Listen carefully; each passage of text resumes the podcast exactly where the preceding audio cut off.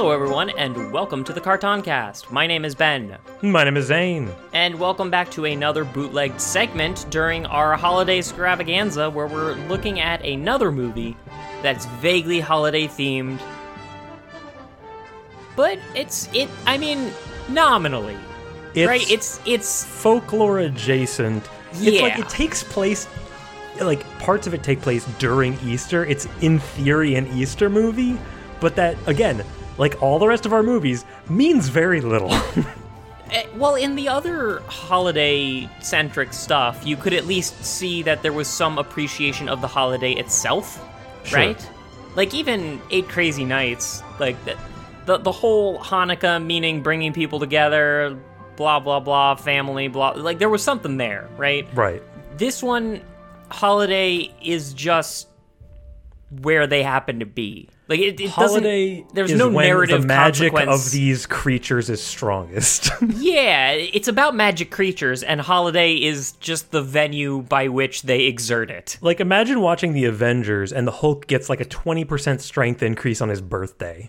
That's kind of what we're dealing with here. Imagine watching the Avengers, uh, and and classifying that as a Shield movie, like like Captain Right. America Shield, like the the I, the article of clothing. I should have chosen any other prop. The Hammer movie. right. Like, yes, there's Hammer there, and yes, that's how the Avenger articulates sometimes, but it's not really about it. Imagine watching the Avengers, but instead of making a billion dollars, it loses ten, Yeah, like Zane, why don't you give us the production history of what we're watching today, was it, which is, I don't know if we already said it, Rise of the Guardians. Rise of the Guardians, um, which uh, you know that name doesn't really tell you what you're what you're in for. You kind of have to have the plot explained first, and then it makes sense.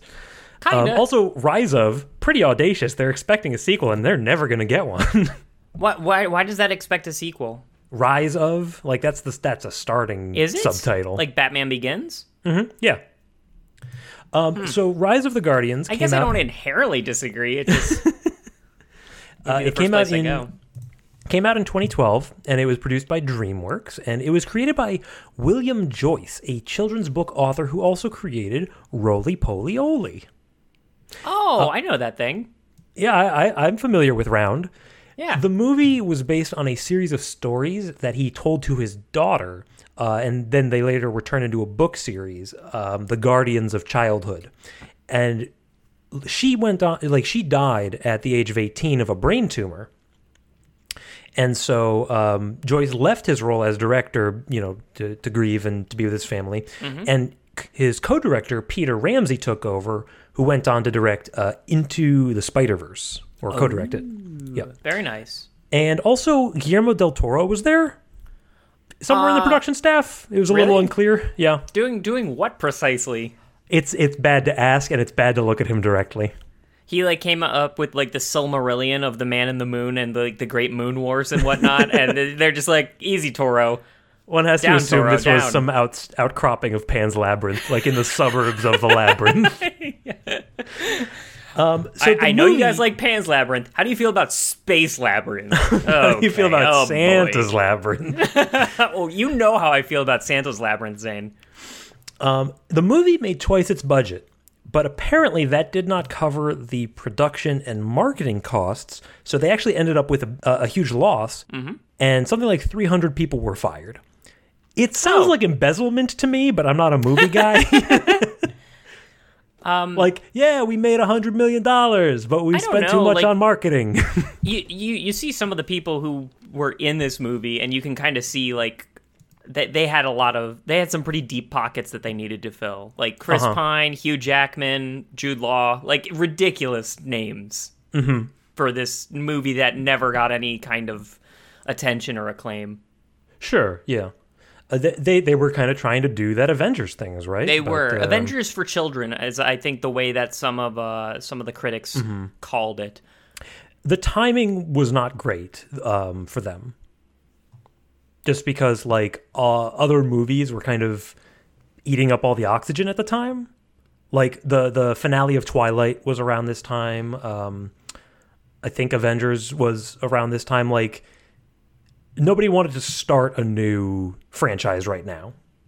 I don't know how much that explains it. Like I, it, like it's it's not a bad movie, but it doesn't it doesn't have the weight of a Hugh Jackman property, right? Like I think it might have just been the curse of mediocrity.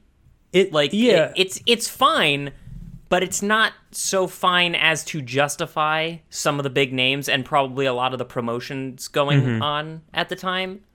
Like It's- it it it has the feel of like a fire breather with the budget of like 20 fire breathers. You know? oh easily fifty.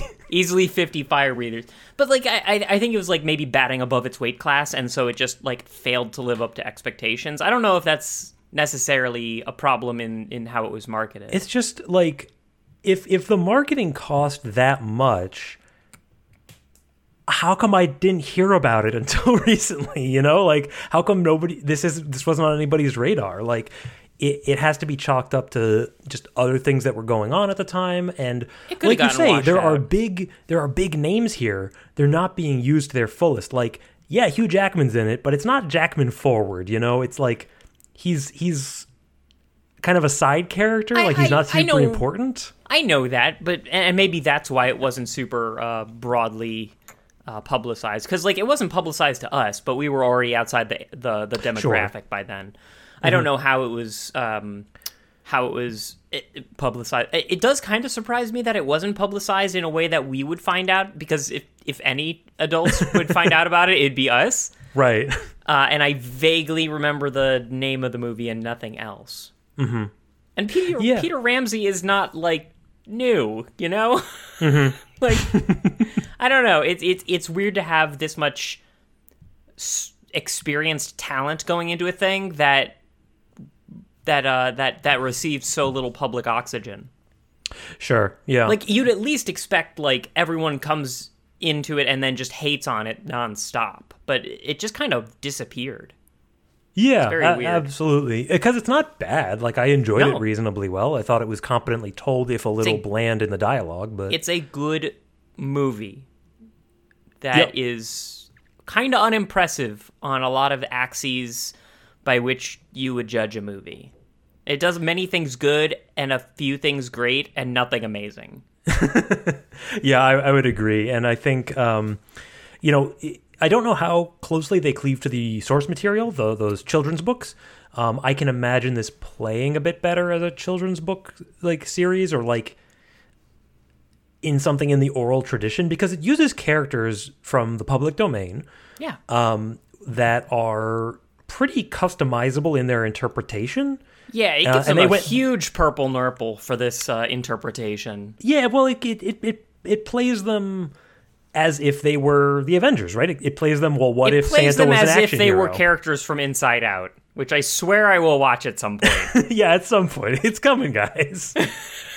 we're waiting for them to come out with that sixth emotion DLC. Well, it just it does they they are very characteristic, right? Like we don't have six movies leading up to the Avengers style combination of like we don't know what not Santa Claus is uh we don't know his character, his backstory. They do a good amount of fleshing him out in the beginning and then he's just there for one-liners. They don't Yeah. have really a personality for the Tooth Fairy or the Easter Bunny beyond manic and crotchety Australian. So it, it's not it. there- There's Yeah. not there's no depth here. Yes, the the the story focuses on uh, Jack Frost. It's like a coming of age. He's getting inducted into this uh, guardian team, which sort of uh, you know protects the spirit and, and hope and whimsy of childhood. But here's the thing: because Stop it's the me first, if you heard this one. because it's the first movie, everybody needs to be introduced. Everybody needs we need to see everybody's lair. We need to see everybody, you know, take up space and be the main character.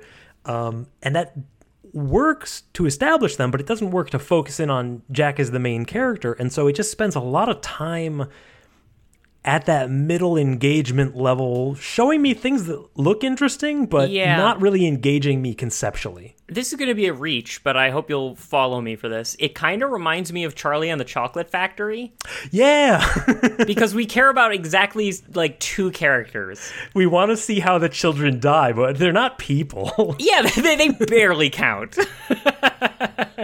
but like the whole the whole sh- the whole movie is just a vehicle from moving us from place to place in these environments and looking at hey, if all the fairy tales were real, how would they interact? If if you know, if there was a giant chocolate factory, how would kids interact with it? Like what how would kids of- die horribly in the chocolate Yeah. swamp? Yeah, I just want to know. Uh, I, I I guess that's like not much. There's not much connecting them, but like the idea that it is very much form over function with this movie. It's showing us a lot, but all of the things that it's showing us is pretty shallow. Like this, It's- it's, a shallow movie. it's trying to do a lot of world building and character building. Um, actually, Willy Wonka makes sense because they're the, the the movie, the focus. It starts off about Charlie, but most of it is about Wonka and his factory. This movie is mostly about uh, Jack Frost and the Boogeyman, Pitch Black, and their power struggle, and then everything else uh, ju- just builds up to it. and Everything else is a backdrop for Jack Frost's characterization vis-a-vis uh, somebody who was wronged by the system. Yeah, and and there he's just not a strong enough character to to carry that weight on his own. No, he's he's okay, but he's I I, I, I liked him reasonably enough, but I mean I know, liked I liked um Mr. Noir. I keep forgetting his name. Pitch Black, the boogeyman. Pitch Black. It's yeah, the boogeyman. Mr. Noir. You can't call him the boogeyman for some reason, but he's the boogeyman. I think they did one time in the movie. Yeah, but Like imagine they were if, they were if- using antiquated titles. Santa has like these old Nordic names for all of these people. I'm saying I'm gonna tie I'm tying this back into Life and Adventures of Santa Claus. Don't you worry I, about that. I'm not worried. Yeah, so here here are the uh, the characters. Um, we have Jack Frost. Uh, we mentioned this is Chris Pine. He is doing the, you know, your stock standard hero white guy. Like this this is Chris Pine's like bailiwick. Yeah, I I don't know why he's here. I also don't think it's the correct casting for this. That voice is a little too deep for coming of age teen looking motherfucker. Yeah, he should have a little bit more uh, pep in his step. A, a little bit.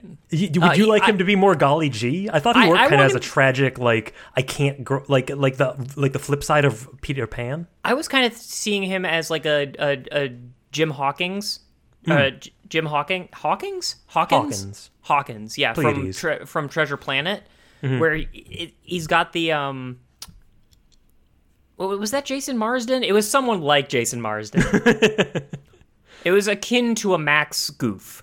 Uh, I, I think Max Mars Goof is. desk. Ki- I, I think just now that I know Max Goof, it, it- like it's hard for me to see any other teen trying to come to terms with their identity in Mm-hmm. animation. Like he did it the best, and Chris Pine is just is a bit too mature for that. I guess you could give it a pass, saying he's this is a fairy tale. He's he's he might have an identity thing going on, but he's actually hundreds of years old. He does have maturity uh, insofar as he is able. Like I I could I could explain it away. It took me a bit to get used to. Hmm. Um, yeah, and then uh, the the main antagonist, uh, Pitch Black. This is Jude Law. Okay, I definitely thought it was Joaquin Phoenix at first. a common mistake. I think you'll understand. I mean, the, that the, the the the portraiture of this guy looks like a Joaquin Phoenix from Gladiator. Like uh, he's he's like got that that lithe male Maleficent sort of energy going on. he, he's got pointy face. He's he's got a real case of pointy face, and it's a good case of pointy face. I like the way, and, and like the way his clothes kind of seamlessly meld with his flesh. Like this is a good character design. Yeah, this works well. I, I think he kind of could have used like, um, you know, like some minions or like some lieutenants. Like All he he, feels had good was as like a spooky horses. spooky hor- nightmares, Ben. It it's not it? bad. I mean, yeah, okay, I get it. Um, yeah, no, I, I, I just think like he doesn't serve well, like equally well as the big bad and also the first like thing they encounter and the guy pulling the strings. Like he's he's doing too much work for how many heroes we have. It, again, it's a good character. He doesn't he he he isn't given sufficient depth to shine. Uh, that's that's going to be the fatal flaw across most of the axes of this movie is that there mm-hmm. not enough depth to make these things pop. Mm-hmm. Um, we get uh, some other like folklore ish, and it's weird because like two of them, Santa Claus and the Easter Bunny, are um, you know those are holiday based. Yes. Whereas Jack Frost, um, the Tooth Fairy, and the Sandman, those are more like yeah. folklore those, mythology. There was a merger, yeah, a few hundred years back. I think they were like, too tired. The Man of... and the Moon. I think yeah. they should have leaned only into the folklore. I think that is a more untapped well, and you can you're you're less bound by the source material. But yes. I think they need to have a Santa Claus and an Easter Bunny for like for palatability and like cultural relevance. There needed to be a Santa Claus. I can't imagine there being the need for an Easter Bunny. Like it just is not that much of a thing. Yeah. Uh, and this is well, his his name is actually Nicholas Saint North, uh, yep. and he's played by Alec Baldwin. I this is uh this is a design. He looks amazing. um he he is they, they, went as far as they could with the Santa idea. They, like they pushed in a different yet equally far direction as uh, uh Life and Adventure Santa. Oh, I like to think of it as a direct continuation of that story. Oh, wherein like he's he's been around for a while. He had a brief stint, you know, um wherein uh, you know with the war on Christmas he was a POW and went to prison and that's where the he gulag, got those ar- yep. that's where he went to the arm that's where he got the arm tattoos. of uh, course. Did, did you did, did you take note of the arm tattoos? They're one very, of them says naughty and one says nice. It's so fucking good in like that big like gothic literature. Yeah, yeah, like love hate on your fists. Yeah, he's got like knuckle tats but for his arms that are the naughty and like I like to think of them as like mental lists like he mm-hmm you know, I don't know. He looks like Scar from Full Metal Alchemist with his just like ridiculous tattooed arms, uh, and also he's like a Russian yeah, scimitar wielding. oh, dual wielding. Yeah, he's he's he, this is something. Uh, this, this, is, is a this real is a something. Yeah. Uh, um, I like him a lot. Uh, there's also Isla Fisher as the Tooth Fairy, who is like manic. this is the most inside out en- energy that I got. Um, just yeah, manic is the story here. It's an interesting choice. She's clear. Her design is clearly um, like uh, inspired by hummingbirds. Yes, I love the way the little bird, the little teeth, the baby teeth. Her, her, I, I, love the way the baby teeth, like her, these like minions. Mm-hmm. This this like swarm of minions. You know, she's you can like tell a, a that Zerg this, brood mother. You can tell that like most of the world building came out of this whole like, okay, Tooth Fairy takes the teeth, leaves money. What does that mean about the world? And just extending that on, like, okay, well, she can't do it all in one night. She must have like little, you know, little functions, little, uh, like in Gradius when you have the little oh, versions. the options, yeah, options, yeah, little options. She's got, uh, you know, okay, well, why does she need the teeth? Oh, they contain childhood memories. Well, why, you know, does she gain her power? Yeah, you get power if you're believed in more. It's there is so much room for like eh, you you do have to let the part of your brain that tries to find logic die for this movie to work. Oh man, um, when they got to when they got to the Easter bunnies domain, and I'm just like, what are all these eggs with legs walking yeah, around? Very beautiful and cool. Uh, I just will like to say uh, we have seen Isla Fisher before in Rango hmm. as Beans. All Beans. I believe that was who played Beans.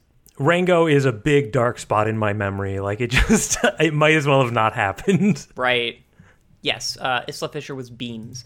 So hmm. yeah, uh, we have seen her before. It's uh, I, I, I like the Tooth Fairy well enough. Like they can't all be super personable, deep characters, and in fact, none of them are because again, this movie can't have depth. But I liked that Santa Claus being kind of the patriarch, the you know, bringing mm-hmm. up Jack Frost onto his duties, and then the rest of them are just kind of wallpaper. It, it's a D and D party, is what it is. Yeah, it's a good D and D party. Uh, we also we also have uh, the Easter Bunny. Uh, this is Hugh Jackman. Yeah, and I don't know, like the Santa with knuckle tats thing. I don't know why they made him uh, Australian, but I like the decision. Uh huh. Yeah, it, it, it was an interesting. Well, he's Australian, right? Hugh Jackman. That doesn't mean much for Hugh Jackman properties. Yeah, no, he can kind of do it all. Um, oh, and uh, I should mention each of the Guardians has a theme. What does that So, mean? so Jack Frost is the guardian of fun. Uh, Santa Claus is the guardian of wonder. The Easter Bunny is the guardian of hope. The Tooth Fairy is the guardian of memories. And Sandy the Sandman is the guardian of dreams. That actually makes a lot of sense. Uh, There is room in this movie for lore to be put into, but you do have to do the work yourself.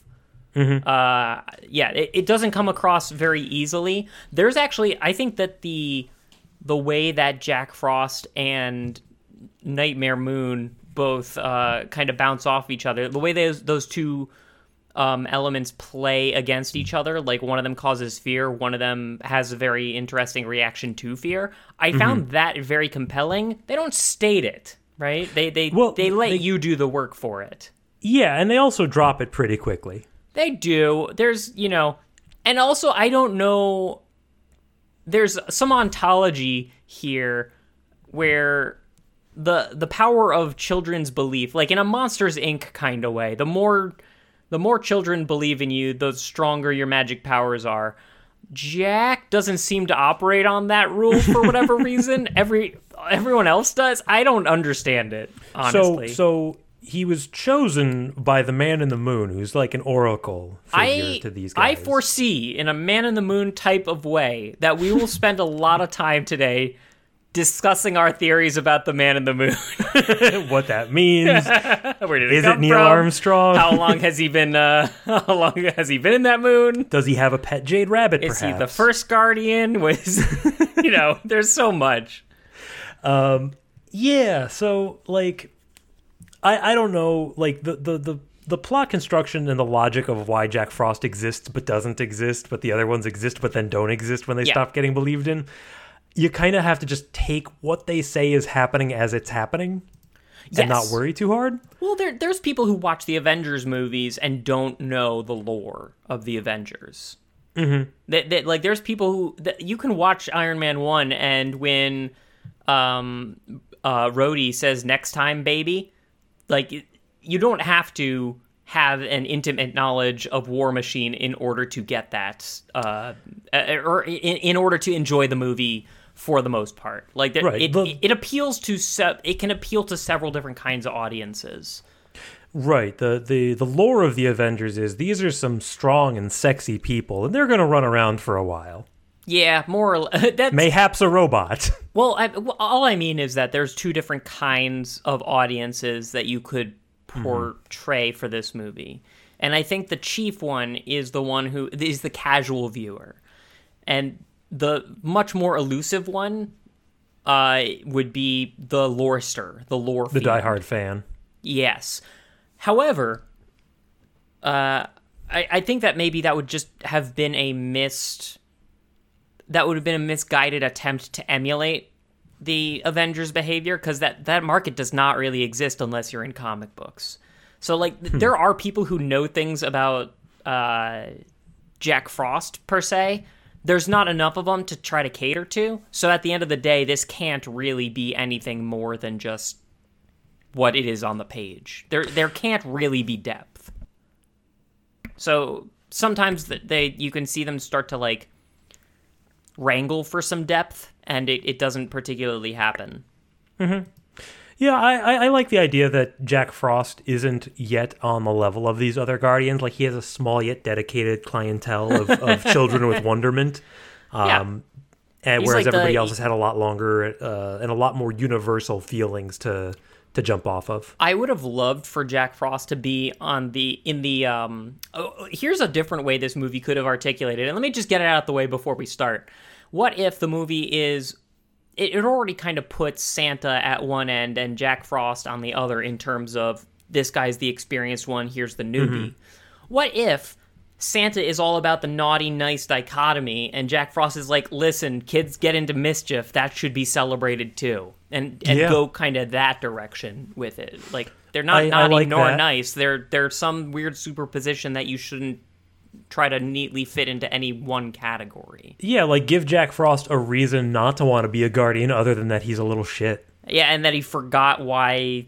Uh, uh, yeah, his his his motivations are very disappointing in this. He should the Pitch Black should have been grooming him and like, oh, these Oh. guardians, they're trying to stop you from having fun and they follow these entrenched rules about how they operate. He almost gets him too, and then Jack Frost is like, "No, I'm protagonist though," and then it just they it just drops off the face of the earth. Mm-hmm. And he gets uh, yeah.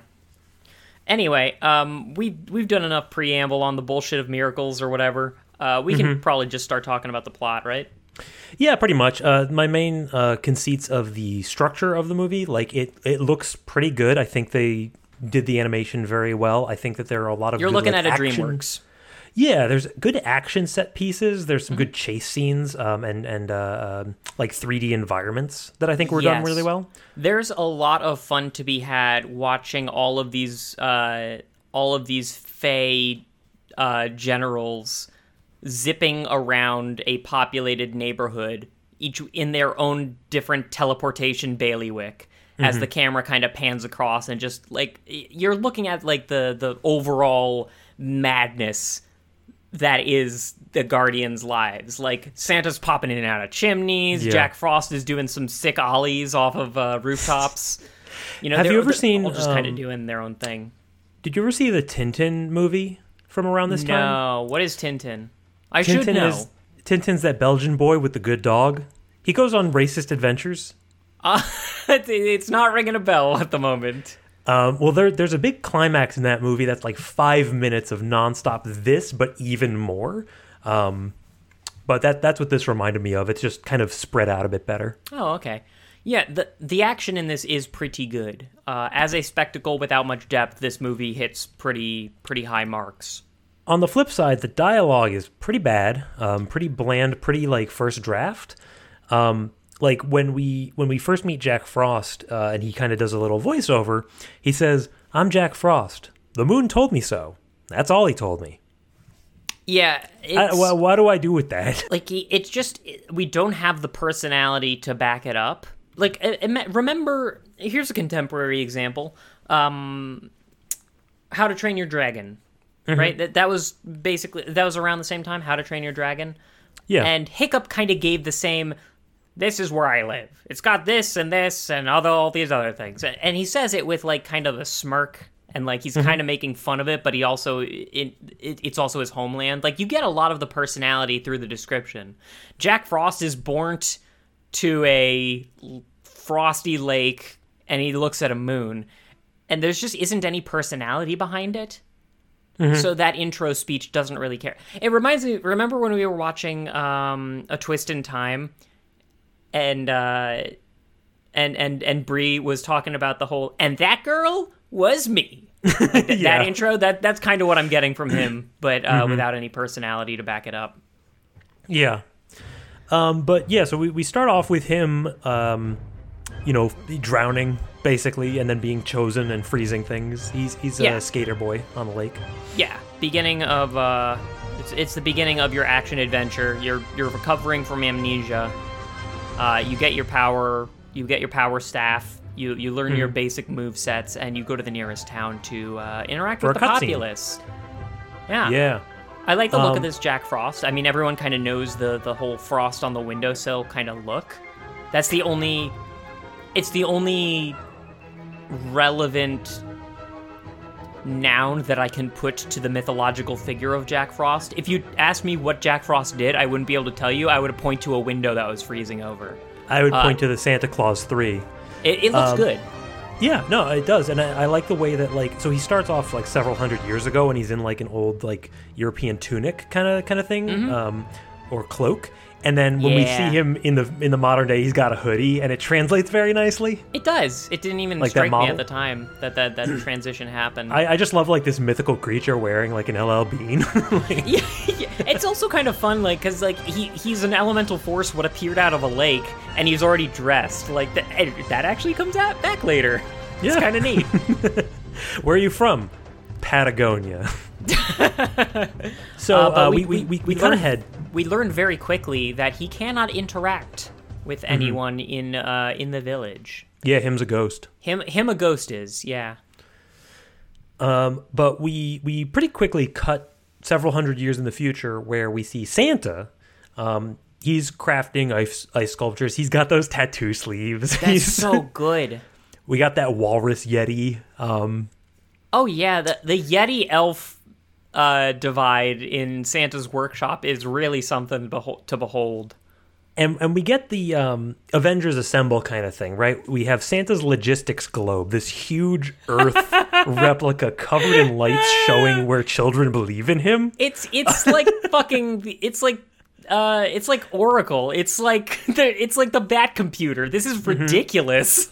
and he can see like the, this corruption extending around the earth and like could you imagine making sense of this if you've never heard of santa like just getting cold dropped into this I couldn't stop laughing. It's the funniest part of the movie. He just like No.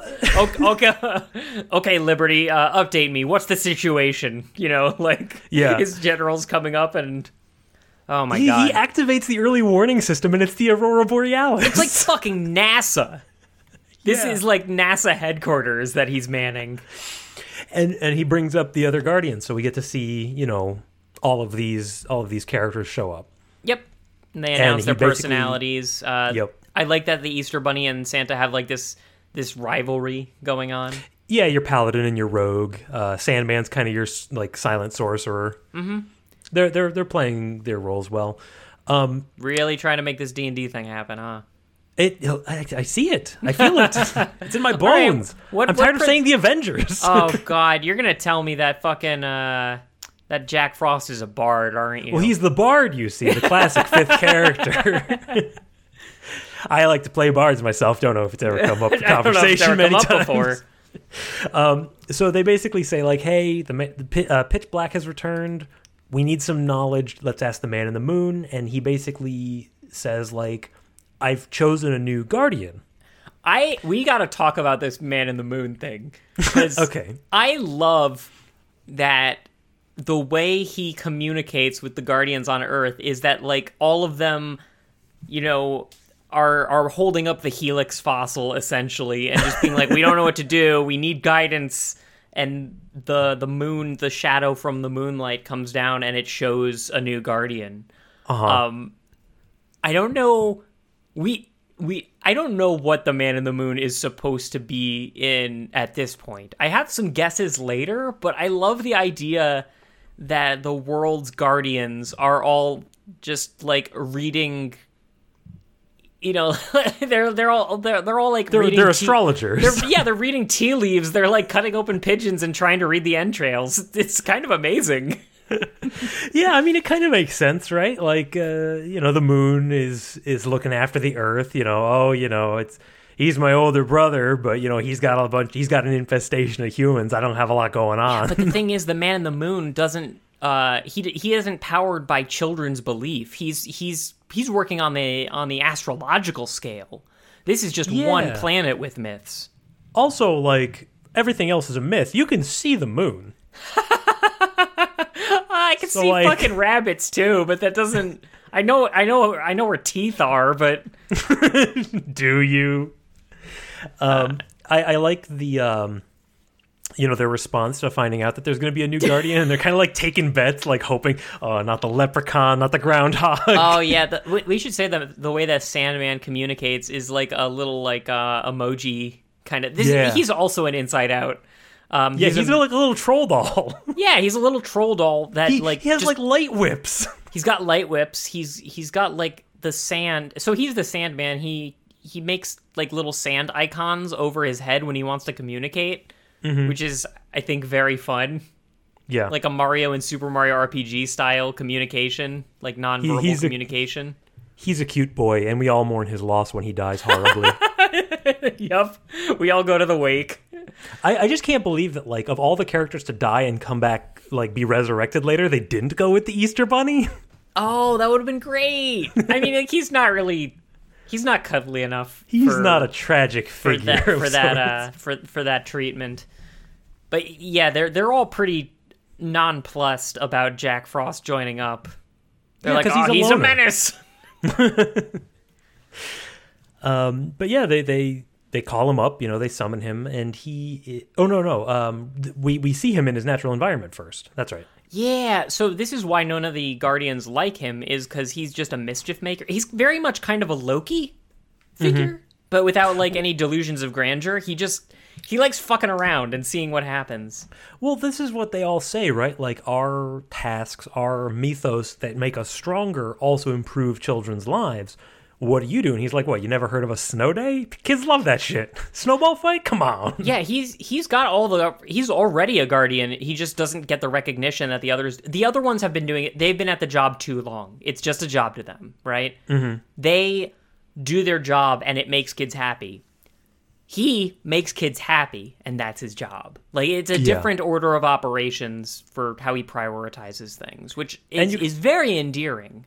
Yeah, and you can kind of see his effect on them where like he'll throw snowball at one of them and they'll get this glimmer in front of their eyes like they'll become mischievous for a while too, like they'll become fun loving. Yeah, he's turning the world into a bunch of Calvins. Mm-hmm. Uh, which I which I do dig, and yeah, we get this like sequence where this kid who wants to believe in fairy tales, his mom tells this kid Jamie, Jack Frost is gonna nip at your ears unless you put a hat on. And he's like, "Who's Jack Frost?" He's like, "Oh, he's no one. He's just he's just uh, that's just it's just a saying." He's like, "I'm someone." Jesus, the disrespect. tier. He is, uh, but they he goes he he treats Jamie to a fun sled uh, demolition. I love that the kid who is willing to believe in him when everyone else has doubts is also the kid who like believes in Bigfoot and the Loch Ness monster. Yeah, it's, like, Dib. I, are we supposed to treat this as a lesson? Like, what are the kids learning from this? I like the idea that Bigfoot is also a folklore hero. Mm-hmm. Uh, but yeah, uh, I, I- I think it's important that we that children only subscribe to the fantasies that their parents endorse. I think that's probably a good thing in general. yeah, probably so. Um, but yeah, so um, basically, uh, they find out about Pitch Black. Uh, uh, Sandman's dream gets corrupted. Like we see this process and why he's why fear is such a dangerous thing to children. And so, um, you know, they they induct Jack into, and he meets the group. Yeah, uh, and so you know. He- It, he's tried to break into Santa's workshop several times, but the Yeti's always at the door. Don't worry, buddy. I never made it past the Yetis. I, I like Yeti. this guy. Yeah, he's he's good. He's good natured. He's he's charismatic. Yeah, and he's got that uh, great newcomer who realizes how cool the Watchtower is, uh, kind Yeah. of feel to him, which I, I very much appreciate. Um, he doesn't like the idea of being part of a team and having like responsibilities. It's kind of counter to his mo. But at the same time, he respects the moon as the source of destiny. Yeah, he- he's praising Helix pretty hard. Uh, he's got he got a missive from the moon 300 years ago, and not a word since. So I also thought of him as kind of like a deadbeat dad. Oh yeah, yeah. like he's he's Krusty's coming home. But yeah, we, we get to see Santa's workshop. It's a fun. This is a fun oh place. boy, this whole thing. This is this is one of those set pieces that are well animated, full of good ideas, uh, vis- visual spectacle. I, I love that weird like jellyfish lantern that is uh just just sort of looming around. Like that's not that's not clear what's going on. There's also this Yep. like bitter rivalry, the like the one sided rivalry of the Yetis and the elves, because the elves are just dipshits. And Yeah, like, these these are minions. These are different minions. yeah, but they're like even more ineffectual minions. They're like they're trying they're trying their hardest to make toys, but they can't actually do it at all. So it's just like no, no, mm-hmm. no. Let them believe that they can make the toys. Yes, you're doing a very good job, and the Yetis are actually behind the scenes. Yeah, I, I love like just the hydraulics and the like factory idea, but also it's still whimsy and like clean-ish. It, it the Buddy, term that I came love- to mind was Santa punk. Dude, I love a wacky fan, uh, a wacky factory. Yeah. A Wacky Factory is a fun fucking time. It was Hit something me that up. they, Give, give me a give me a machine that's powered by steam that just like has a bunch of gears moving around and like you know some sushi comes out the other end. Like I'm all for it. I, I'm something I'm wacky. into like I think it's the same. It actually is a very similar thing as the Willy Wonka Willy Wonka, yeah. because it's you know why do you do it this way? The only right way is to churn it by waterfall. It has to be fun or it's not worth it. He has he has this incredible uh, sleigh that they all get into when they have to go off to the Tooth Fairy's domain. Yep. It's incredible. Um, Um, we we do get kind of the the the sole moment of the two of them together in Santa's boardroom meeting, uh, and he he kind of tells Jack what's what. He's like, "Listen, we all operate on the belief of children, but." You know, I'm I'm thought of in many different ways, and he gives him a Santa Matryoshka, it's incredible. uh, and he's unwrapping it, and he's like, I, I can be, you know, jolly, I can be mischievous, but here's something that's at my very center, and it's like this little baby Santa with wide eyes, yeah. um, because he, yeah, he's the guardian of wonder. uh, Guardian of Wonder, he sees wonder everywhere he goes, and he asks Jack, "What, what's at your center? Like, what gets you out of? What are you here for? Why were Yeah. you chosen by His Almighty Presence, the Man in the Moon, uh, in order to Lord of tidal waves and werewolves. why, why were you chosen? Uh, and that that is kind of his whole reason of being is he doesn't really know why he's here. He just does what he does. Yeah, and this will this will come back later. Yes, it will. Um, but yeah, so uh, Pitch Black uh, launches a surprise attack on the Tooth Fairy domain. Enclave. Uh, Enclave. It's it's it's it's like a beehive, isn't it? it's it's akin to a beehive. I I thought of it as kind of like a like a like it's it's it's like a fan it's like a Valhalla esque like sky plateau almost. It's like one of those Sonic levels where there's rails everywhere, and that's how you get around. yeah, it's it's pretty silly. um, but everybody, you know, pl- goes into the sleigh and, and heads off there. Mhm. And he's basically saying, like, yeah, I, I, Pitch, Pitch Black is saying, like, I'm tired of people like uh, believing in you guys. People don't fear me anymore. I miss the dark ages, right? When people were afraid until the moon, you know, brought you guys in. Okay, Zane.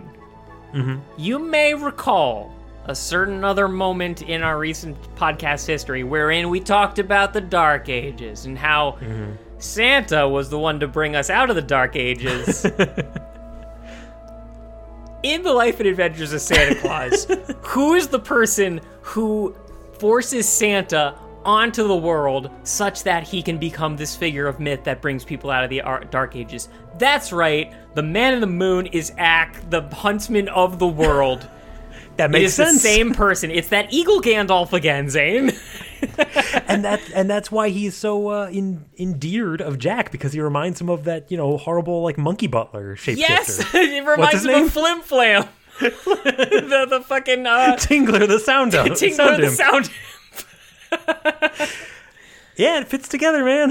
yeah, yeah. So yeah, the Man in the Moon, I think, has been on at this game for a long time.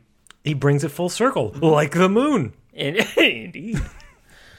So yeah, Um, yeah. Uh, that So- that was the that was the lore that I wanted to impart upon you.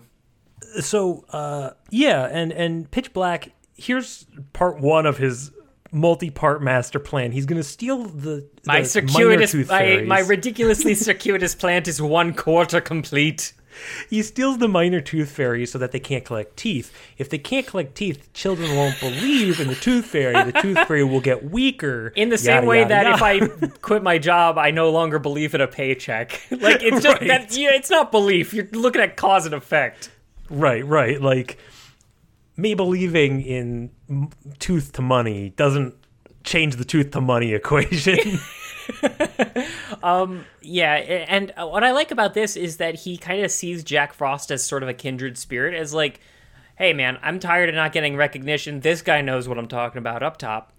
Uh, and he's, he kind of sees Jack as a neutral party, which is uh, which makes me think that you know he the that uh, Pitch Black isn't the only one on his team. Like you know, we saw uh, thoughts of leprechauns being the next guardian. I feel It like implies there's a larger roster. organization. Yeah, he- like he's scouting Mm-hmm. it right now. He sees Jack as a potential convert, and that implies Mm-hmm. a larger organization.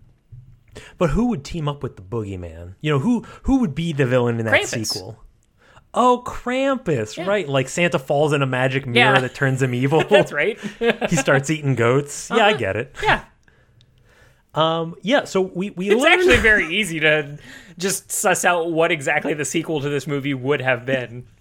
Oh man, that's we should write that. We should write the sequel to Rise to of the Rise Guardians. Fall of the Guardians. Do you also pronounce it Guardians? I mean, in my head, of course I did. Yeah.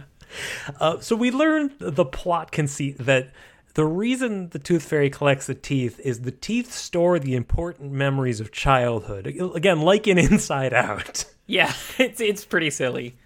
And so You know what the people- Tooth Fairy reminds me of is those banana fairies in Donkey Kong 64. Yeah, with that one big one and all the other ones kind of spread out. and- Yeah, yeah, yeah. yeah. Mm-hmm.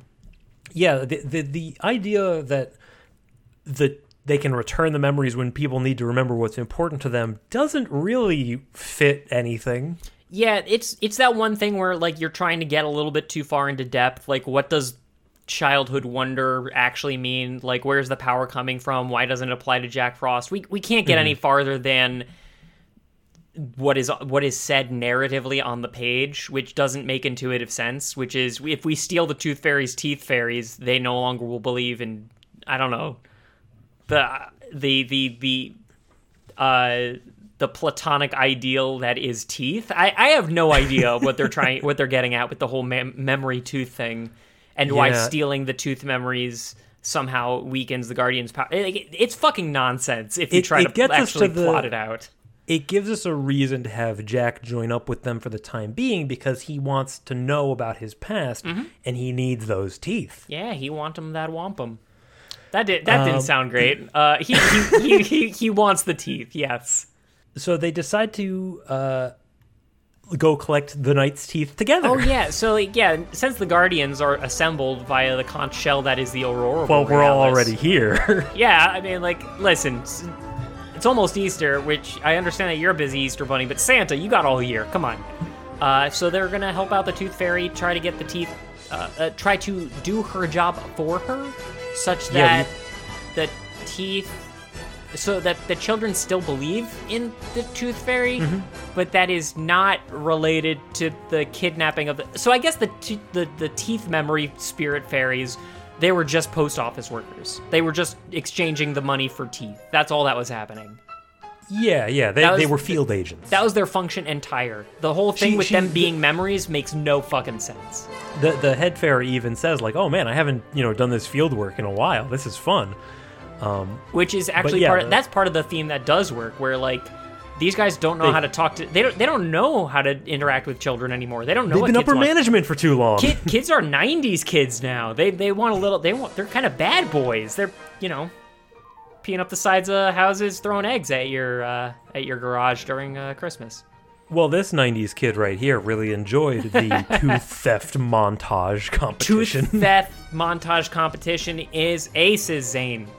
yeah, they're playing pranks on each other. They're pranking each other. Yeah, Cute. Santa and and the Easter Bunny like just pranking each other. Like the Easter Bunny getting there and he's gonna leave an egg, and the Santa just like connects to the wall outlet. This gigantic Christmas tree lights up as like that's the gift that he's giving instead of money.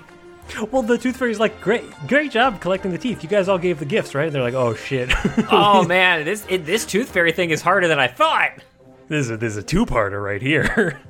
Uh, yeah, it's very fun, and and like I love all the different like fast travel that they do. Uh, The Easter Bunny is just hopping across rooftops like he's playing fucking Mirror's Edge. Uh, I don't know if you caught this, but it's got kind of like an Australian outback didgeridoo sound effect when he's doing that. oh, neat. It's pretty good. Uh, it, Yeah, they're leaning into it. sounds it sounds as though it, it sounds like an Outback Steakhouse commercial whenever we get like focus on him running across stuff. Mm-hmm. Uh, Jack Frost is is being kind of swept by the wind, which is I don't, he looks like he's Tony Hawking through some wind, which is enjoyable to me. Yeah, Tony Hawk's wind skater, Yeah, Tony Hawk's Wind Waker. fl- fl- flying on your staff. uh, the, the image of a little fucking cel shaded Tony Hawk directing the winds with his skateboard is a is a real fun time. just just kicking it up into his hands and beating Ganon in the face with the, with the broadside of a skateboard. 360 shove it to boneless, biatch. Um, uh, yeah, so they're they're doing a lot of those. Santa is like just doing fucking Mario jumps up and down chimneys, just like Pipe sledding. pipe porting. Yeah, it's very good. It's good stuff. Um, yeah, but uh, the, a kid, one of the kids, uh, wakes up and sees them. Uh, Jack's still invisible, right? Nobody believes in him yet. Oh but, Um, yeah, Sandman has to just like hit the kid and kind of it gets out of control. Like everybody falls asleep, and we're left with just Jack and Sandman awake when uh, the nightmare comes. just just a brief moment, a brief aside. I love when it, uh he's when they when the Easter Bunny says you you got to knock him out, and the Sandman like turns to Jamie the kid and just like. You know, punches his hand and like, okay, I gotta get a- no with the sand, idiot. Like, You know on. your whole thing, you know, thing you do constantly all the time. Yeah, there, so there are good jokes in this. The dialogue as a whole isn't great, but like they, they kind of know where the fun is. Yeah, yeah. Um, I have this uh, single fragment in quotes. I don't remember what it refers to, but I wrote down the Yeetster Bunny. Do you know what that's about? okay.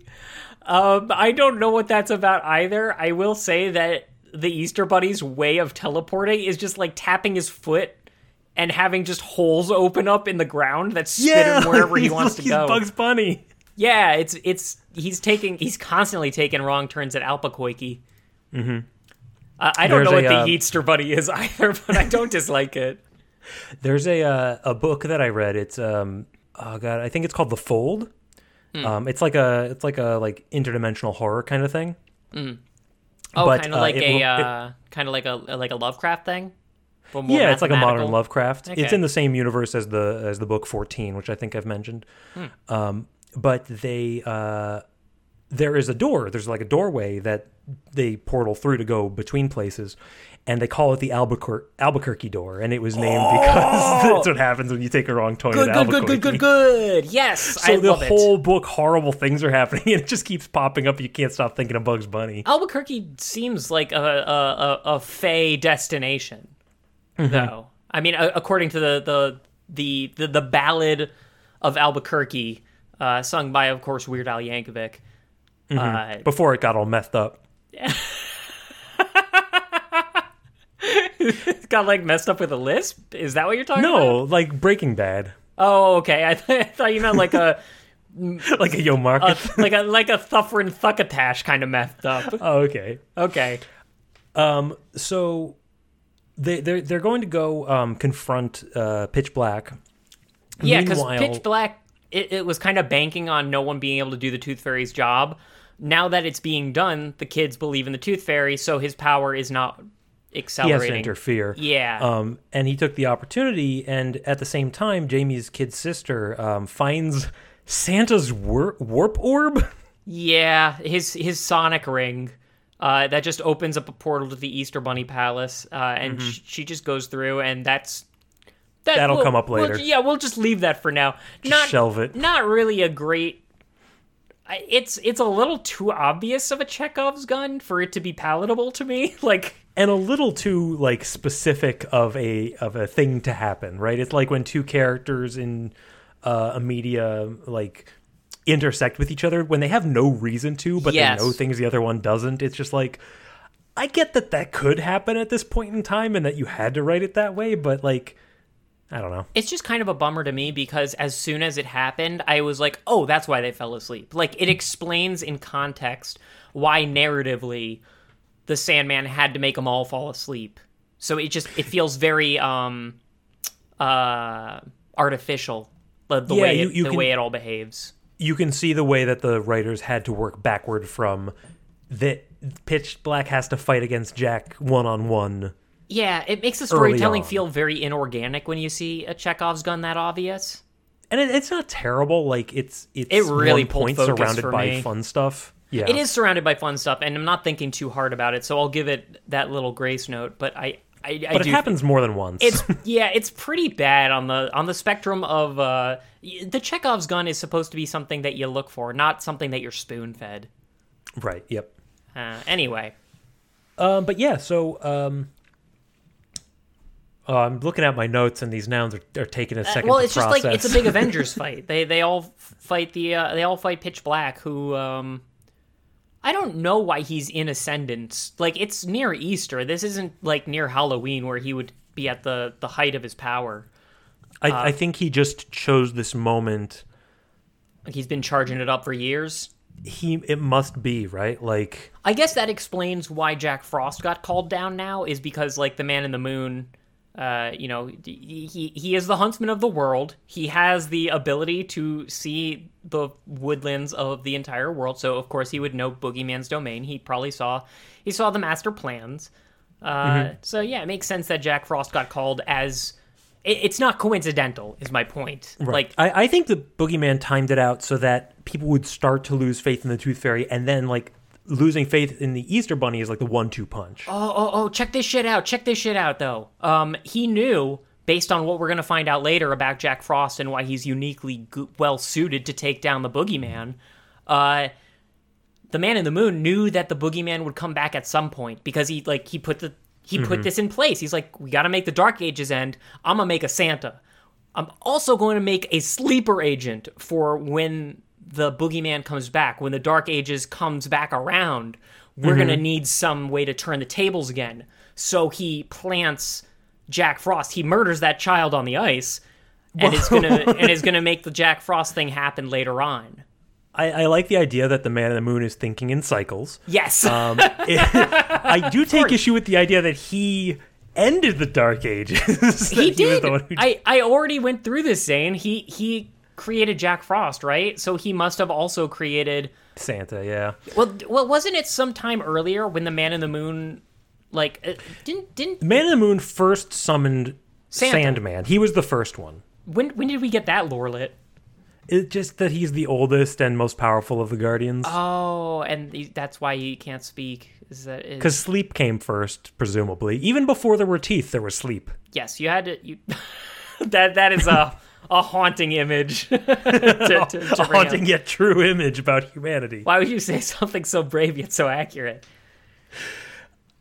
Um, so yeah, so we we have um, Jack is fighting these nightmares. Sandman and uh, uh, Pitch Black have a fight. It's Scythe versus Whip combat, which I didn't know I needed desperately. Yeah, and it's it does feel kind of like I'm so tired are, of swords. it does that he's a very weirdly plot relevant our uh opposition to uh to the boogeyman right? To to pitch black.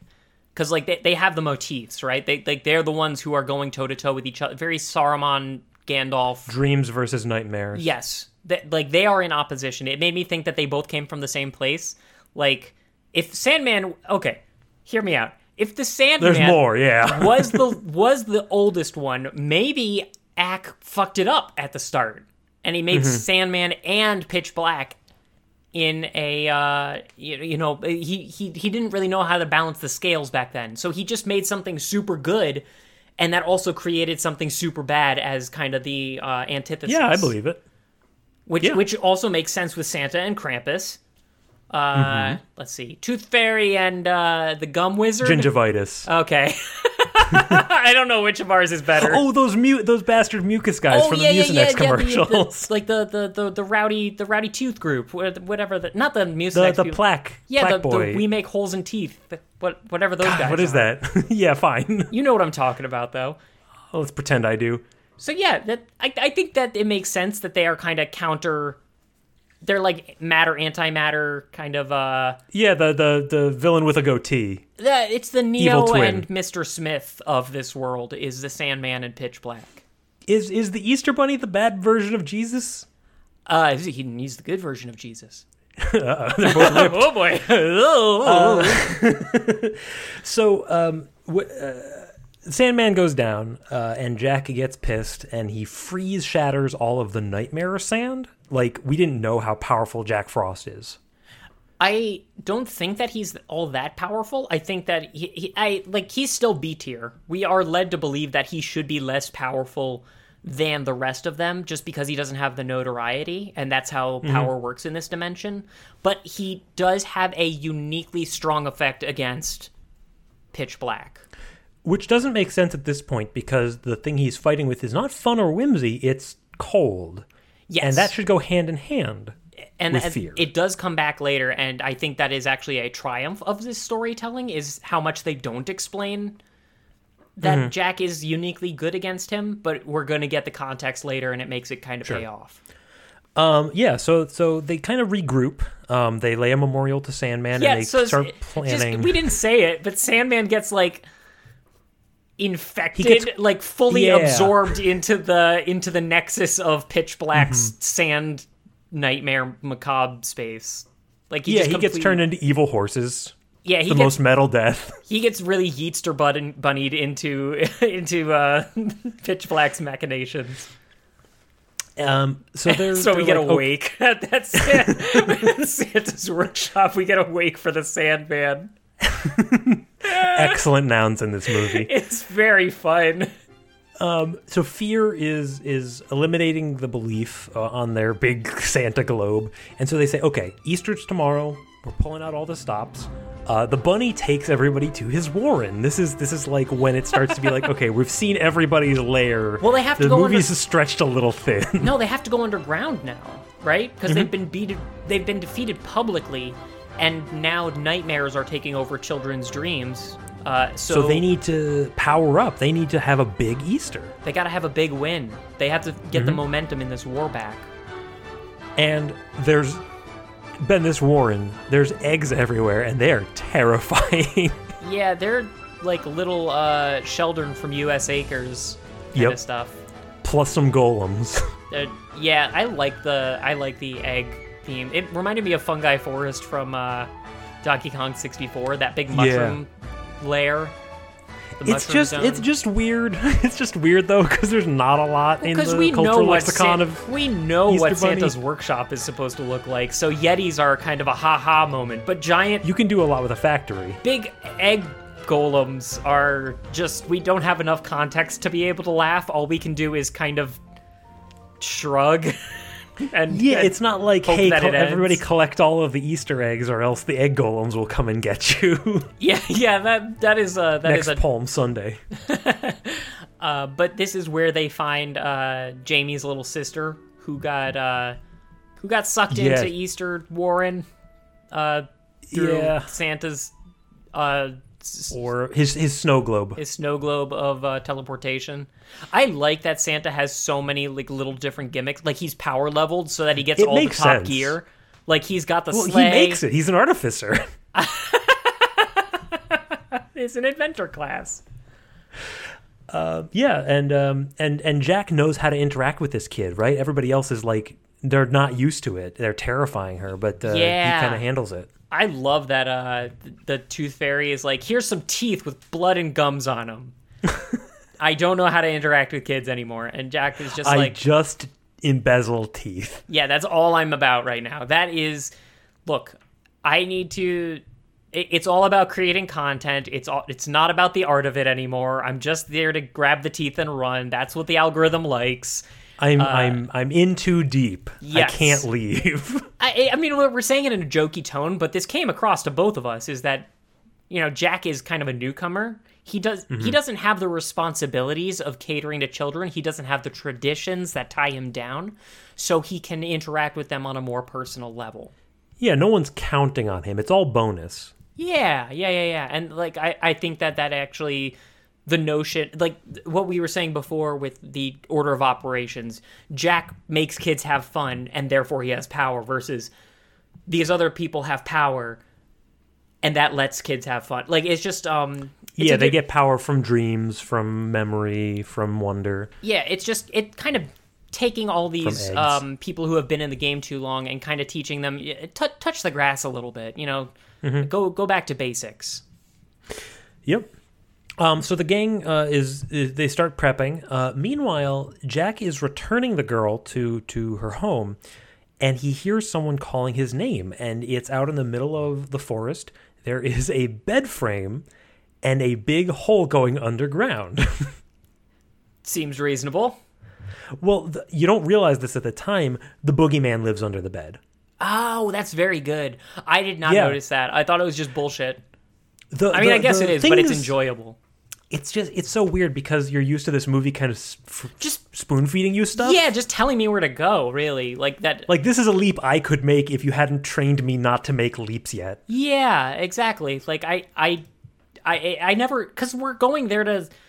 Because I, I couldn't even tell where the fucking fairies were at this point. Are they with the memories? Are they distinct from the memories? Are they Well, he- he- also abducted by uh, the? I don't know the- what to what degree the teeth are the, the the baby fairies the baby teeth are memories because presumably that's what Pitch Black stole and yet they are distinct objects in his lair. There's a You- pile you are- of fairies and also a pile of memories. You are you are uh, conflating the proletariat with the fruits of their labor, right? The I don't think I am. I think the movie did that. okay. well, Jack st- stumbles upon he, he finds the fairies, but he also finds the teeth. He finds tubes with teeth with memories. Fine. Don't worry about it. Yeah, It's- okay. it's, good. And and Pitch Black confronts him. He's like, "Okay, I have your memories. Um, I I can give you your life back." And he kind of mind freaks him, right? Like yeah. Jack, he got in his head, and he gets tricked into destroying all the eggs. Yeah, I was wondering I about think. that cuz I think that's what happens. yeah, I I couldn't actually gauge what I think it was just I don't think he destroys the eggs. I think he's just absent for long enough that Pitch Black is able to destroy the eggs back in the Easter War cuz the Easter people the, the the guardians say something to the effect of Jack, you're the only one who can stand up to him for whatever reason. We need you to defend the eggs. We'll go take her back. And Jack's like, no, no, no, I got this. Uh, Oh, see, I thought he was taken, o- like not taken over, but like he was seeing things that weren't there, and he was trying to fight back, and he destroyed the eggs. Right, he was House of Mirrors. I don't think that's what happened. I think that he was just preoccupied for long enough that Pitch Black could go destroy the eggs. Yeah. It In, in any case, Easter par- is ruined. It doesn't particularly matter. Um, but yeah, Easter Easter ruined. Uh, also, Jack does not get the memories back yet, so he doesn't really know what he's about. Uh, everyone Lose-lose. blames Jack, and Jack is. When does he get uh, demoted to uh, Ice Fisher Land? Where, where? When does he? When does he get uh, uh, banished from the land? I can't remember. Uh, it might as well be now. He, uh, like, there's a couple of scenes where it's like Jamie believes in magic, but no one else does, and they all get nightmares. Yeah. Um, But but really, what happens next is um, Pitch Black confronts him again, and they have a fight. Uh, he's trying to groom Jack to a degree. It reminded me like, so "What?" much of the Tobey Maguire uh, Spider-Man Goblin? Green Goblin thing.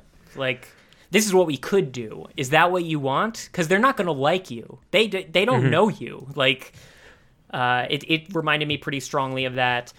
The problem is, Jack doesn't have good motivation here, so he should be very suggestible to doing some naughty shit. Right. I mean, he says, "What goes better together than cold and dark?" And I was Jack's like, yes, standing ovation. Do that for the rest of the movie. But no, no, that's that's misunderstanding. Like Jack doesn't want fear, right? The fact that it's at winter, he he he's finding fun where nobody else does. Yep.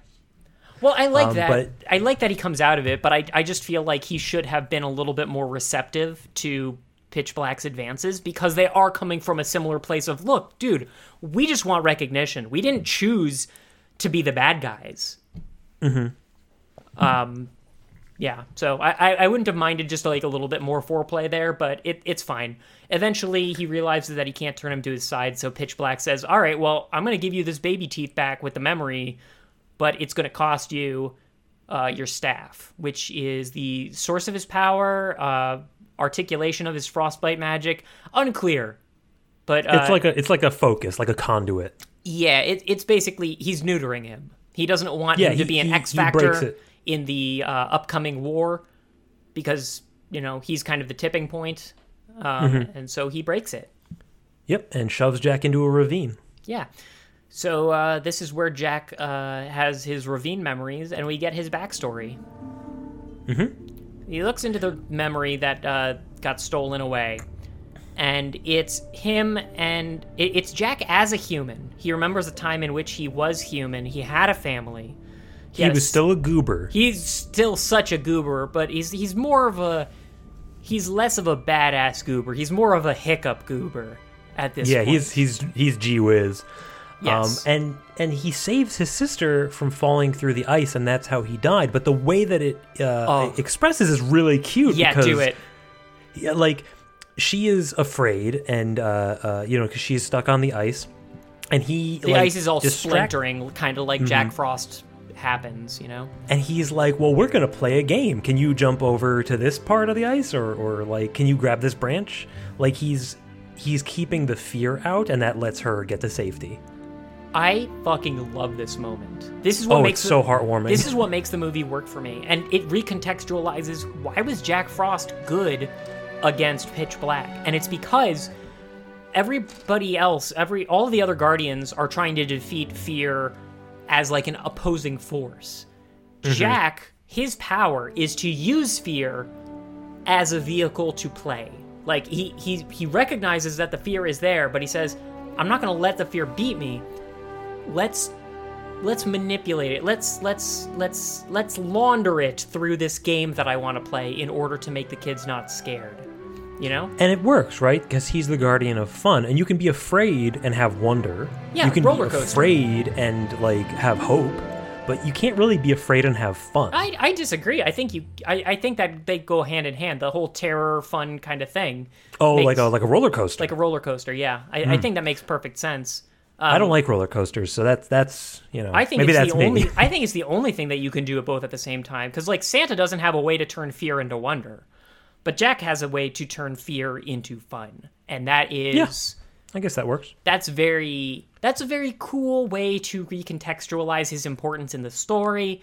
It's mm-hmm. satisfying in the whole "Who am I?" Disney I am kind of framework of this whole character and and it kind of gives power to his uh you know that staff that he has like he used a stick to to help yes. her get away from the ice and uh, this is this is his tool of giving like of helping others like that's why you can't really yeah. break it it kind of has the same thing that we saw in life and adventures of santa claus where we're learning how the myth happened here it's a little different because we're kind of making the myth up as we go because no one knows jack frost but given that the staff is the source of his power and we've seen him using it the whole movie, it's very satisfying mm-hmm. to see his how the myth was made, how the myth sure. came to be. Yep. Um, yeah. So yeah, cool moment. Would love to have had more motivation on Jack. So you know that's kind of missing. He's just not that compelling a character in his own right, but all the theme is there. Hmm. Um. Yeah. So uh, we're kind of heading into the the third act here, where um, Pitch Black is going to launch his final assault. Um, he, he shows up at Santa's workshop. The kids, the the belief lights on the globe are flashing out. Only one kid believes. Yeah, all, all the bugs that Santa planted uh, in the Christmas trees. Uh, there's only one that's still flashing, and Jamie is the last holdout of belief in these uh, guardians. And and Jack, even though he can't be seen, figures out a way to communicate by drawing on the frost on the window. Yeah, that's cute. And like since this kid is probably the only person who has heard the word Jack Frost in decades because his mom mm-hmm. said da- Jack Frost because she's from the 50s or something. Yep. He's like, hey, "Is that Jack Frost?" And uh, suddenly he can be uh, he can see him. Mm-hmm. And uh, Jack Frost, you know, credit where credit's due. He's been mopey the whole movie that no one could see him. He's very, very excited that a kid can see him. Yeah. He does not behave uh, like a Chris Pine would vocally behave. You know, he, he's mm-hmm. there's a lot of energy in his voice. Yeah, and the rest of the team shows up. Uh, I don't know if we mentioned it. The Easter Bunny was uh, demoted to a regular bunny. Uh, he kind of gets reverted back now. Everyone kind of forgets how the myth. Like, I don't. Was he Australian? Maybe. I. He might have just been a regular bunny dude. I don't know.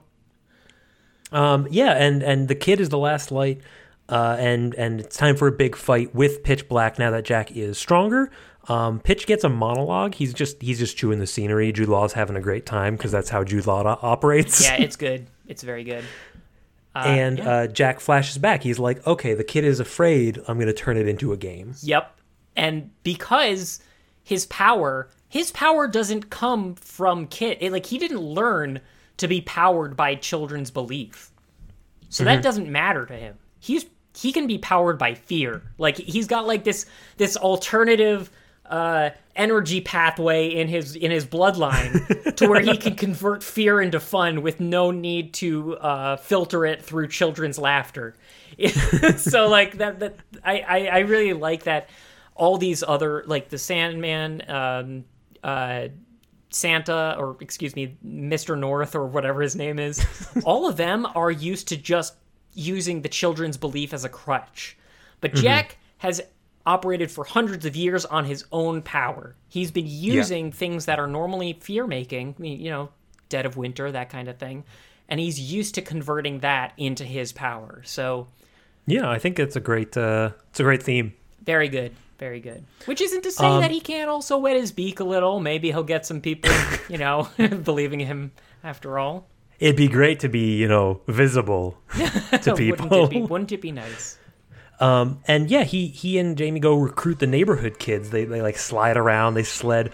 I think they could have done more with this, more of this like make a game of it to fight back. Totally. Um, they, they they kind of um go from A to B pretty quickly. Yeah. I, I think that they could have gone even farther with the resolution of this too, which is they beat Pitch Black. Uh, the Tooth Fairy has a nice little moment where, she gives him a coin and then says, "What's that for?" and then knocks out his tooth, uh, which is very cute. I Yeah, think that's good.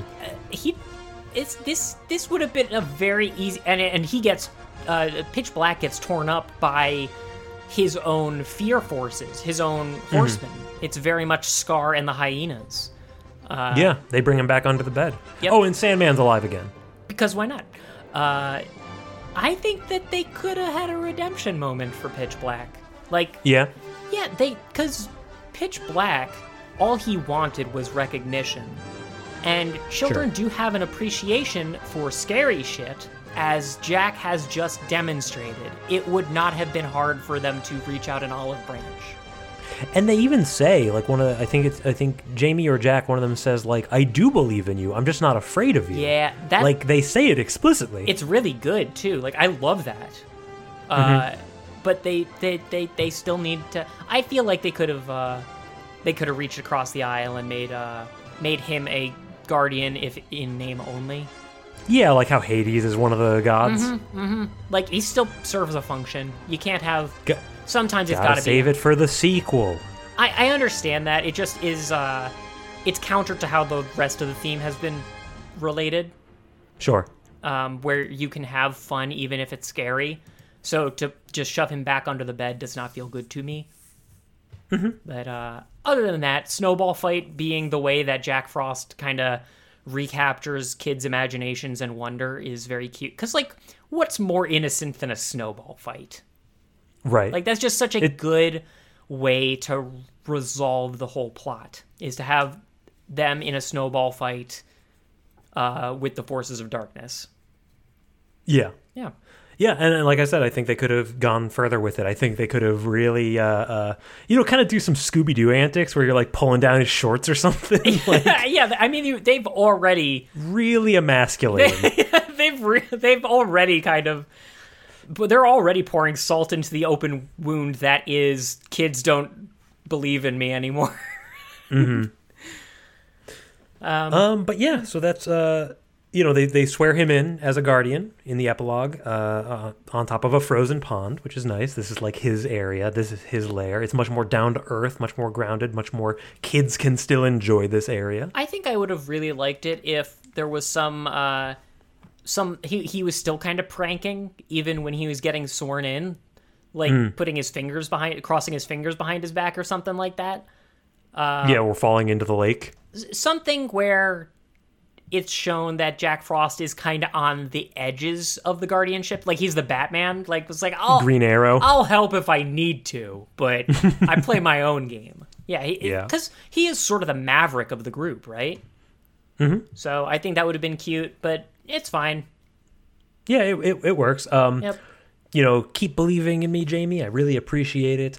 And then the ending narration, again, not Oof. great. When the moon tells you something, believe it. What does that mean?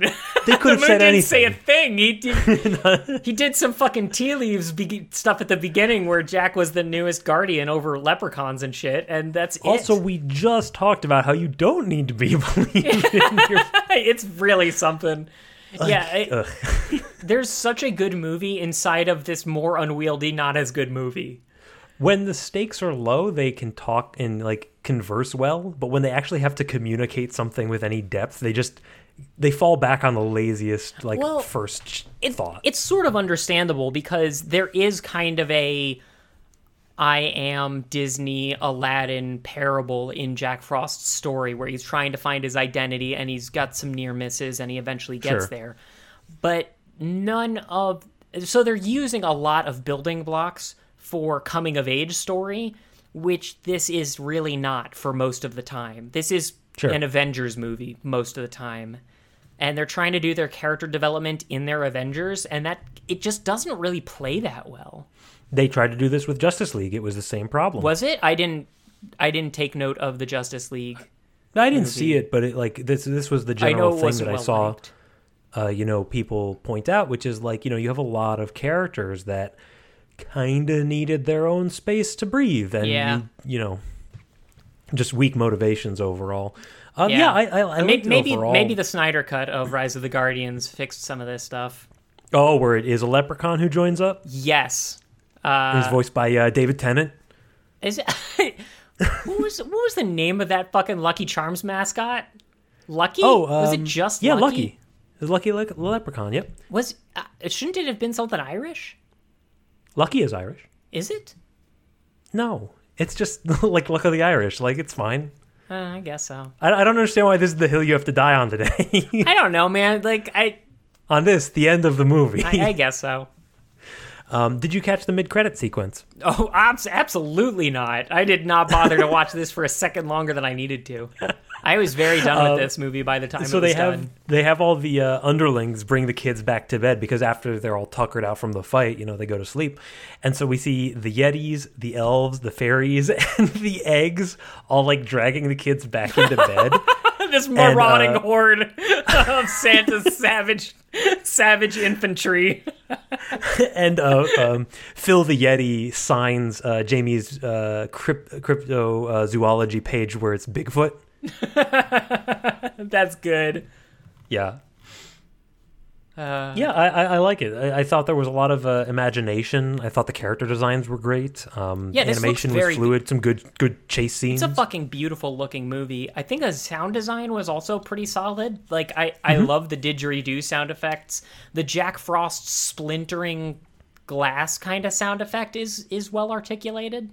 Uh huh. Um, nice and bombastic when it needs to be. It has uh, a nice tone shift for uh, the pitch black segments.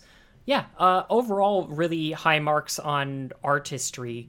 It's just Yeah, the, the production. just the storytelling was pretty flat, and the uh, the character work was trying to do something that an Avengers movie can't do. Yeah, and you know the dialogue was weak. You don't need these big name actors. Like they're not That is- providing anything. It's so weird to me. I, I would not have known that that was Alec Baldwin or Isla Fisher. Like Well, I mean, like Isla Fisher. None of this makes, matters. Isla Fisher makes sense because you know she's cut her teeth in the animation industry. sure, Alec, sure. Alec Baldwin, not not as much, right? Hugh Jackman doesn't need to be here. Absolutely not. And every third comedian can do a passable Australian accent. Yeah, and I, I as yeah, and it's I, I did like the one uh that's not a knife joke that they put in. Did you notice that? Oh, which one? Uh, Remind me. It it was a little bit off brand, but it was like uh that's not a bag of teeth, and he brings brings out the Oh, yeah, the- where they're comparing the is a bag- size of- yeah.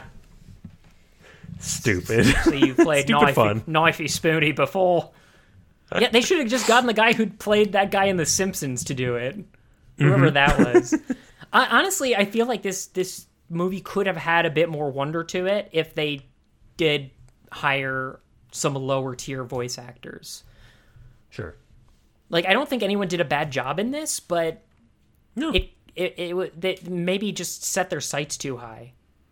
Yeah, I mean, clearly they needed to cut costs somewhere. Yeah, I guess right? so. Like, I, I have to imagine booking Hugh Jackman was one of the more expensive aspects of the of the thing. I don't know if that's publicly available knowledge or anything, but Yeah, and to have him be your least important character is, yeah, um, yeah, Eh. yeah. But overall, I, th- I, I thought it was certainly passable, Yeah. fun romp. this is good enough for a sequel. I don't think Kids that movie? I'd be rushing out to watch it, but it's fine. Like. I enjoyed it while I was watching it, which is kind of the most you can get out of like a dumb holiday mashup movie. And Mm-hmm. it looks like how you're How to Train Your Dragon, and I love that movie. So Yeah, you know, yeah. and I want to see more like imaginations of folklore stuff. Like Yeah, yeah. th- That's you such know, a I want to see It's an uh, the groundhog. yeah. It's an unexplored space. There's so much. Mm-hmm. I want. Cupid. Show talk- me the April Fool. Cupid is is like a PSA all on his own. Right, it's, it's just Pepe Le Pew. It's They just- kill him yeah, off sexual in the second season. harassment. you know, like yeah, that he needs to be.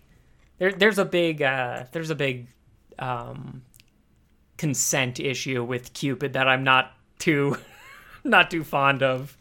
Well, what if his what if his bow instead of making people fall in love, it was just a bow and it killed people? I like that. Like he's hunting down romantic rivals for the Yeah. desperate and needy of the world. And he's big buff. He's this big buff guy, but he's still got the proportions of a baby, Hunt- and he's wearing a diaper. yeah, he's this Chad hunting behemoth.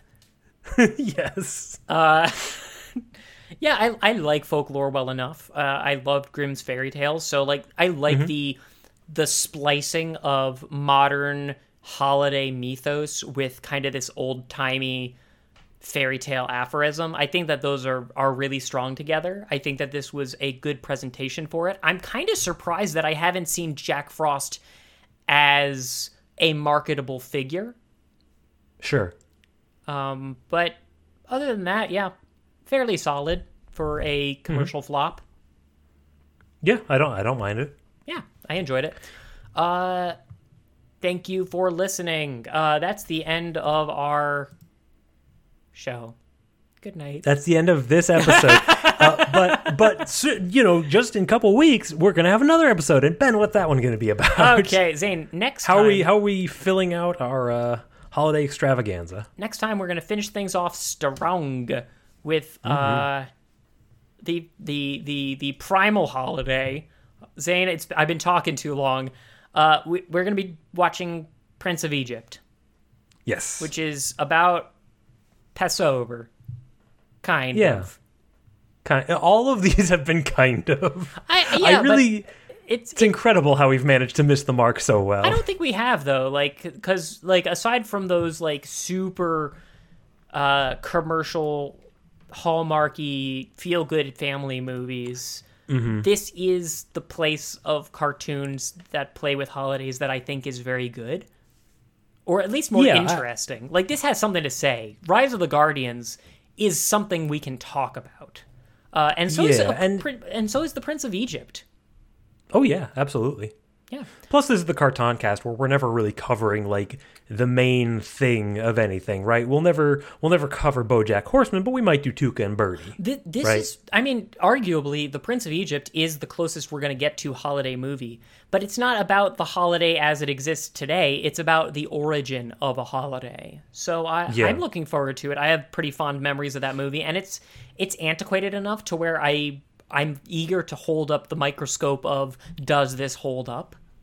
Yeah, it's not the kind of thing you rewatch on an annual basis. It's just, it's the sort of thing that you could though. Yeah, it's it's an actual good movie. So we're looking forward to that. And Zane, what is happening afterwards?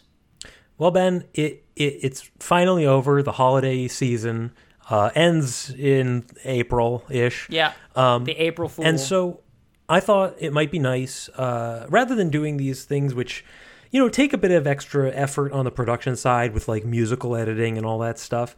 Um, I thought, and but don't take a lot of time to watch. I thought we'd flip it, watch something that I know we're going to want to watch a good amount of, have plenty to talk about, but doesn't require a lot of editing, um, and something that we can all look forward to: the Powerpuff Girls. Powerpuff. Boop boop boop boop boop boop.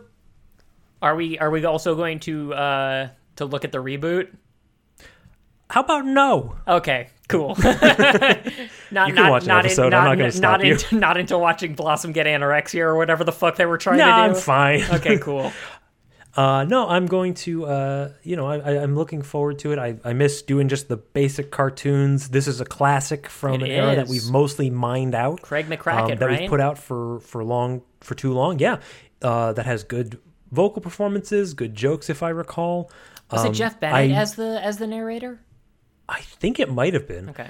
Um, yeah, and and uh, I'm also just now getting a flashback to my like 14 year old self, where there was a comic, an online like web comic about the Powerpuff Girls that I guess I now have to go back and check out. What? Yeah, it was like a cross uh, cartoon, sh- like hardcore, edgy, like teen webcomic series. That's awesome. Called like Powerpuff Girls Dojinshi or something. that they're built for a dojinshi. I I am really looking forward to looking at the character models for Powerpuff Girls because at the time I was so used to something that wasn't so sleek that I think I missed how stylish some of those character designs are. Uh, I have a lot It's- to say about him. Uh, Whew. There's a lot to say. There's There's, a- a, lot to say about Mojo Jojo. Like the oh my god, the Rogues Gallery. The Rogues Gallery Not since is Batman have we seen impressive. such a Rogues Gallery. and the voices are great. So yeah, looking forward to that. That's going to be a home run. First, the Prince of Egypt. Everyone, thank you for listening. If you want to support us, uh, please go to our Facebook page or our website at cartoncast.com. Nope, fancybat.com slash cartoncast, where you can go to our contact page and leave uh, a comment for a us. tooth. Uh, leave a tooth, Leave your teeth. and we'll give you a Christmas tree uh, or a gigantic egg golem. Do you think? why didn't we see Doctor Robotnik on that egg in that in that in that burrow? Oh, because it's not a Sonic movie. Isn't I don't know how many though? times I got to tell you. Have you seen the trailers for the Sonic sequel? I am so looking forward to Idris Elba as Knuckles. it makes no sense. it's fine. talk, talk about high end, It's you know, fine, uh, actors in our stupid movies. It's fine. Benny Schwartz Mm-hmm. can carry it. sure.